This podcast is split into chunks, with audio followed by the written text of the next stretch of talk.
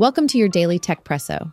In today's episode, we'll cover some of the most talked about tech news, from Apple's $17,000 obsolete watch to FCC fining companies over satellite debris. Grab your cup of coffee and let's dive in. First, let's talk about Apple's extravagant timepiece.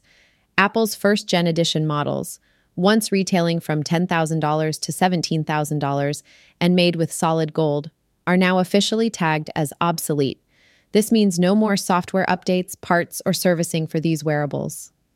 Launched in 2015 and replaced just a year after, they missed the upgrade to watchOS 5 and are now unrepairable at Apple's service centers.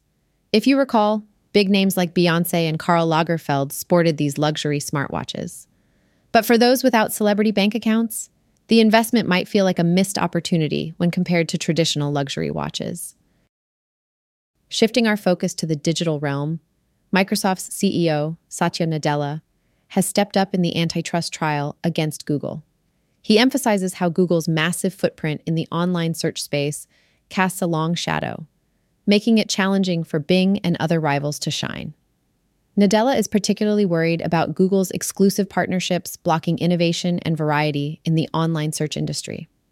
As AI driven searches are on the horizon, Microsoft stands firm in its commitment to ensuring the industry remains competitive.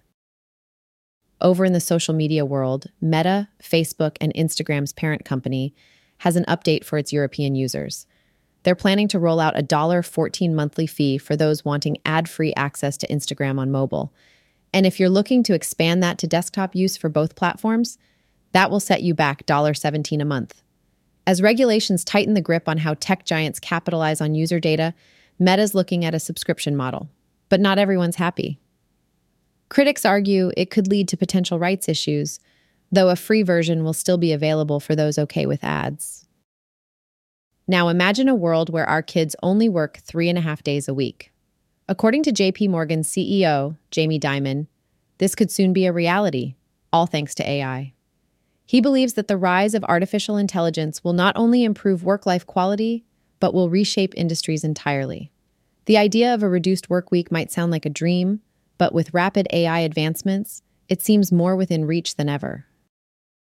Lastly, we're looking upwards to space, where the FCC is making moves against space debris.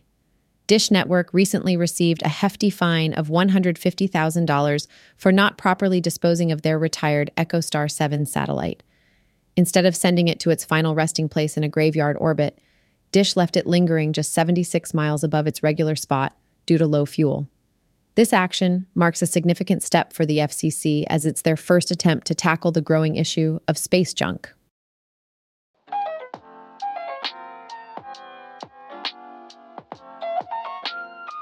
That's all for today's Techpresso. Thank you so much for joining us. Don't forget to tune in tomorrow for another shot of the latest in tech. Stay curious and keep caffeinated.